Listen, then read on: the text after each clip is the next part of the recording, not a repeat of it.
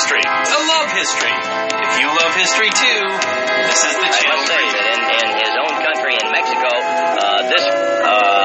Few conflicts well, in American history is- had a greater is the impact on the future of the nation than the war with Mexico in 1846. And yet, quizzically, we really don't discuss that war that much. You can take an entire course in U.S. history in high school or even college and barely get mention of the war with Mexico. And, and maybe partly that's because it was a long time ago, and maybe partly that's because it was overshadowed by the Civil War 15 years later. Uh, but it really is an important conflict, what with giving us a legacy of things like California, Arizona, Colorado, New Mexico, and Nevada. But one of the reasons that we really don't talk about it that much is that even today we struggle to understand the war with Mexico and why we fought that war. And that was actually a question in the time as well. And that was starkly illustrated by the fact, the little known fact, that the best unit in the Mexican army during the U.S. war with Mexico was made up of U.S. soldiers who had deserted the U.S. army in order to fight on behalf of Mexico. And who they were and why they were fighting tells us a lot about what America was like in the 1840s and a lot about the divisions that would lead us into the Civil War a decade and a half later. And so today we're going to talk about the Mexican Brigado de St. Patrico, the St. Patrick's Brigade. The core of the group had actually joined the Mexican army before war was even declared, especially a group of Irishmen who had deserted General Zachary Taylor's Army of the Rio Grande under the leadership of a man named John Riley and they were actually fighting for Mexico in the first battle of the war, the siege of Fort Texas. And the fact that they deserted before war was actually declared would become important later. Their first battle as a recognized unit of the Mexican army was the Battle of Monterrey, where they manned a battery of artillery, and that's where they started to gain their reputation as one of the best units in the Mexican army. They fought very bravely and, in fact, drove back a couple of the mass attacks in the center of the town. And yet, their effort was not enough to keep the Mexican army from deciding that they would retreat and abandon their strong position in Monterrey. And they distinguished themselves yet again in the next battle, the Battle of Buena Vista, where they not only inflicted a huge amount of American casualties and helped to capture an American artillery battery, but they withstood several counterattacks. And yet, one more time, their heroics were not enough to keep the Mexican army from defeat. In the battle report, the commander of the Mexican forces, General Francisco Mejía, described their action as worthy of the most consummate praise, and several received decorations for bravery. As the war went on, they would continue to attract deserters, and they became known as one of the best units in the Mexican army, resilient fighters, although part of that probably had to do with the fact that they knew that if they were captured, they would likely be hung as traitors. And that would come to a test after the bloody Battle of Churubusco in August of 1847. Fighting in the town center, the San Patricos held the center for a long time. But when the Mexican army that was with them tried to surrender as they ran out of ammunition, they refused to allow them to surrender and at least twice shot dead Mexican officers who tried to raise a flag of surrender. In the end, 85 of the San Patricos were captured by the American army, and in the bloody fight, nearly two thirds of the brigade were killed or captured, with only about another 85 making it out with the Mexican army. The San Patricos who were captured were charged desertion and put before a military tribunal, one where they were given no representation to defend them. Fifty were sentenced to death. It was the largest mass execution in American history.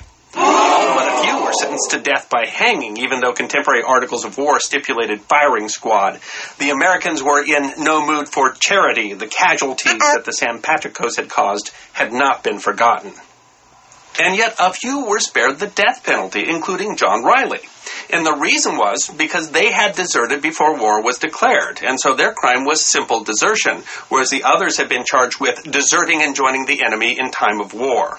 Still, even the ones who were not executed were treated brutally. They were whipped 50 times. They were branded on the face with a D for deserter, and then they were jailed indefinitely. The executions occurred over three days. Of the last 30, according to the orders of the American general, Winfield Scott, were hung in full view of both armies during the Battle of Chapultepec. So why did they desert the American army to fight on behalf of the Mexicans? As you would guess from the name, the St. Patrick's Brigade, many of them were Irish, but not exclusively. There were also German Americans, Italian Americans, French Americans.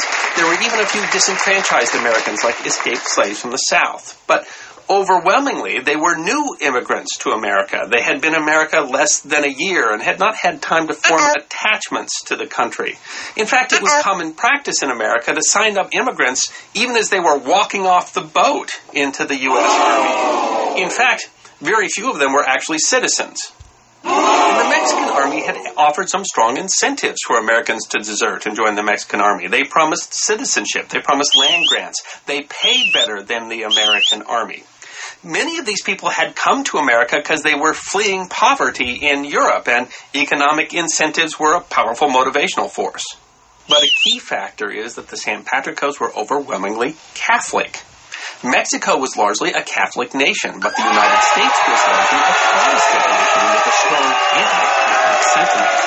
Many of them had suffered abuse at the hands of American officers who trusted neither foreigners nor Catholics, and their religion was suppressed. They were forced to go to Protestant services. Is it really a wonder that these people, barely having entered the United States, found more affinity with Catholic Mexico than with the Protestant United States, especially when our justification for invading Mexico was so questionable? The Treaty of Guadalupe, which ended the Mexican American War, stipulated that the remaining San Patricos who were held by the United States would be sent back to Mexico. Among them, John Riley. He returned to Mexico and served as a regular officer in the Mexican Army for many years. Some of the San Patricos went back to their home countries in Europe, but a few of them seem to have successfully made good on the promises of land grants in Mexico. Both sides agree that the San Patricos were amongst the best fighters of the war, but they were never nearly enough to turn the tide in what was a very unequal conflict. To the Americans, the San Patricos are dirty traitors, but to Mexico, they're considered heroes who came to them in their hour of need. Largely with a conscript army, they were one of the few veteran forces that they could depend upon. The desertion of the San Patricos kind of implies that conditions were harsh in the American army and that soldiers were deserting the army in droves. But that's not really true. Actually, during the war, it was an all volunteer force, and desertion rates were lower during the Mexican American War than they were for the regular army during peace. It was the Mexicans that faced the biggest issues with desertion. Since their army was largely conscripted, they snuck home whenever they could get free. No, the San Patricos deserted not because of harsh conditions. They really deserted because of conscience. Part of it was because the Irishmen among them saw a similarity between what the United States was doing to Mexico and what they saw Great Britain doing to Ireland. But part of it was because their Catholic faith was frankly offended by the institution of slavery, and they could not square with their conscience fighting on behalf of a nation that practiced the institution of slavery against a nation that had banned slavery. While at first the Mexican American War brought the nation together in a big wave of patriotism, in the end, it was all about the sectional issues that would lead to the Civil War. The, the reason that we fought the war with Mexico was westward expansion, but the real cause was to preserve the institution of slavery in the hope that all those new states would be brought into the Union as slave states. It was really a creature of Democratic President James K. Polk. Although, ironically, it was the more anti war Whigs who nominated the Mexican American War general Zachary Taylor as their candidate in 1848. So, really, if you look at it, the cause that led the San Patricos to fight for Mexico looks very much like the differences of conscience that would lead to the Civil War a generation later. And ironically, the westward expansion that occurred because of the Mexican American War would lead to that conflict, make it virtually inevitable. So, in a way, what you could say is the San Patricos were really firing the first shots of the U.S. Civil War.